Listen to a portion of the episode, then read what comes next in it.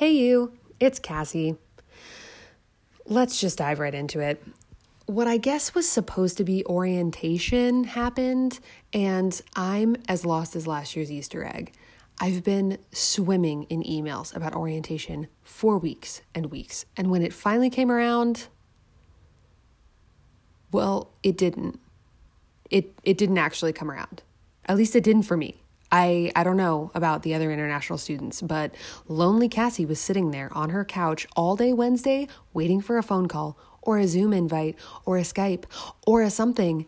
Nope, nothing. Worst blind date ever. I got stood up by my own university. I don't know about the rest of you, but I'm a planner, and that means that orientation week is my freaking jam. Scheduling, course outlines, meeting professors, finding out what books I'm supposed to get, and then spending a million dollars on them. These are a few of my favorite things. But actually, I love it. I do. I love the structure, I love the framework. I love having some idea of what's going to be happening to me for the next few months. And I got robbed on this one, y'all. And at this point, I have no clue what's going on. A few days after the Wednesday when orientation was supposedly happening, um, I get a call from the guy in charge of the music half of my degree. Since my program is liturgical music, it's kind of like a double major, half practical music stuff and half liturgy, which has to do with history and theology and ritual and all of that. So, anyway, I'm on the phone with John, who in the world of church music is an unbelievably huge deal. But at this moment, he's just the guy who's telling me what music classes I'm going to take and how learning and performing chant virtually is probably going to be a hot mess. I literally cried the whole phone call because I was already so overwhelmed and so sad I wasn't going to be there to do this in person. Mm. But I was hiding it. You know, like you do when you're on the phone and you're getting emotional and you don't want someone to know. You're like, yeah, mm hmm. No, that sounds great. Mm hmm. Mm hmm. Yeah. But at least I had some direction after that phone call. Class times, a couple of books to get, the music half of the semester planned ish. The liturgy half, anyone's guess. So, because of the way the semester calendar was structured, I ended up with only one class my very first week, and the rest started the following week. And my first class was harmony, not harmony like when you're listening to the radio and you're trying to be fancy, um, but four part harmony. Think old Bach choral music, okay? Um, the rules and regulations of harmonic musical structure all this might sound like gibberish to you, but being six years removed from my last music theory class, for me, it was like being reunited with an old friend. Except in this story, the old friend was actually my old friend's twin who looked really familiar but didn't speak English. What do I mean by that? I mean that Irish English is not the same as American English, and that means most of their musical terminology isn't either. So, my harmony instructor, Ray, he's asking about my background in theory and harmony and all that jazz. Not actually jazz. We're not doing jazz here. I'm letting him know that not only was I good in my theory classes in college, but I tutored music theory all through college. Hoo hoo hoo. And so I'm letting him know that I am capable and learned and equipped. And then we actually get into analyzing some music, and I don't understand a thing this man is saying. So we backtrack, and all of a sudden, it's like I am in remedial theory again. And um, yeah, it, it was humbling. It was something like this See this note? This is called a quarter note, except it's not a quarter note anymore, it's a crotchet. Don't ask. What about chord symbols? Oh, yeah, we do those. We use Roman numerals, but not the same way that you're used to doing them. Okay, sure. Um, fine. So, what about inverted chords? How do we mark inversions? Oh, yeah, we just mark them A, B, C, and D. Wait, what? You know what? Here's some more books for you. Why don't you just start here? Why don't you just get some middle school theory right here? Just start there. Truthfully, it wasn't actually that hard to pick things up, but it was so discombobulating at first. So there's my first class, my technical week one. My first full week of classes, week two, starts with me waking up at six in the morning to an email saying, Hey, I know you're not officially registered for Latin, but you should take that. It starts in two hours.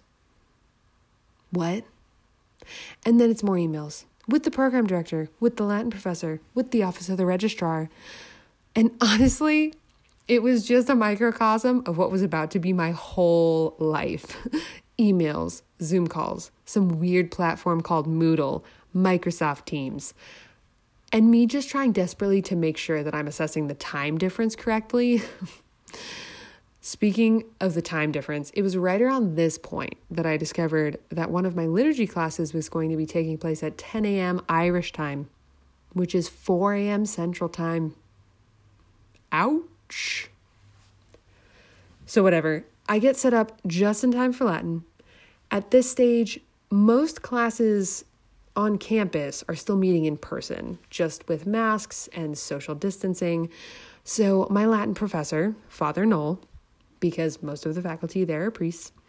He has me on a laptop on his desk while he talks over me, basically, to the class that's physically there, and is also writing on a chalkboard that I can see maybe the bottom third of. And it was what it was.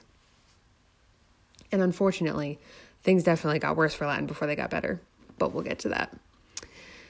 The rest of my classes were somewhat less frustrating definitely less eventful. Uh, I'll get into those a little more in the future uh, as things got real. Overall, to start though, I really just had lots of feelings of being way in over my head in so many ways.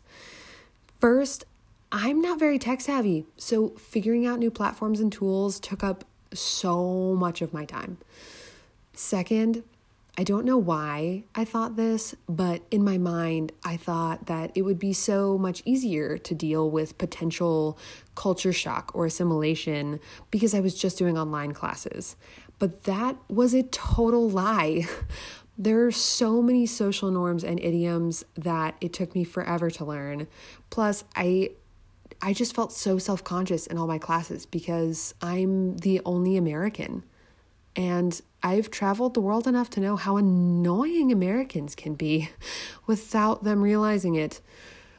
And third, at the end of the day, I'm a little baby Catholic. I've only been a member for four years, and there's just so much I don't know. But if you know me, you know that my favorite job to take on is the one that I'm not qualified for in the least. So, after more crying, lots more crying. I took some deep breaths and I started to dig into my homework.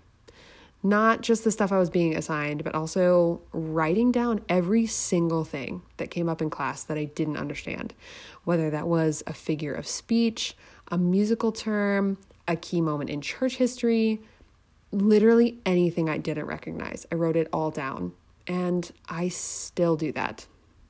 But it works. I'm learning and it makes me feel less overwhelmed that way. In many ways, I felt like school had become my whole life overnight. Um, I figured out pretty quickly that I was lucky if I managed to work more than two or three days without feeling completely behind on everything. That situation deteriorated even more over time, too, which was a tough pill to swallow for this workaholic. I also had this really cute idea that I was going to be totally organized and prep all my meals and follow this cute little schedule I made for myself. And I'll just let you fill in the blanks on how that went. Still, the first couple of weeks were officially complete. Things were moving forward. I hadn't quit yet, and honestly, I really missed being in school. So that by itself helped me keep going. Tune in next time for an update on what class at 4 a.m. is like, finding out how many possible ways there are to do a Latin assignment incorrectly, and a little glimpse at what it's like to perform Gregorian chant over video chat and get critiqued in real time. I'll give you a hint. It's even cringier than it sounds. Thanks for hanging out with me. This is Bits and Bobs. I'll talk to you soon.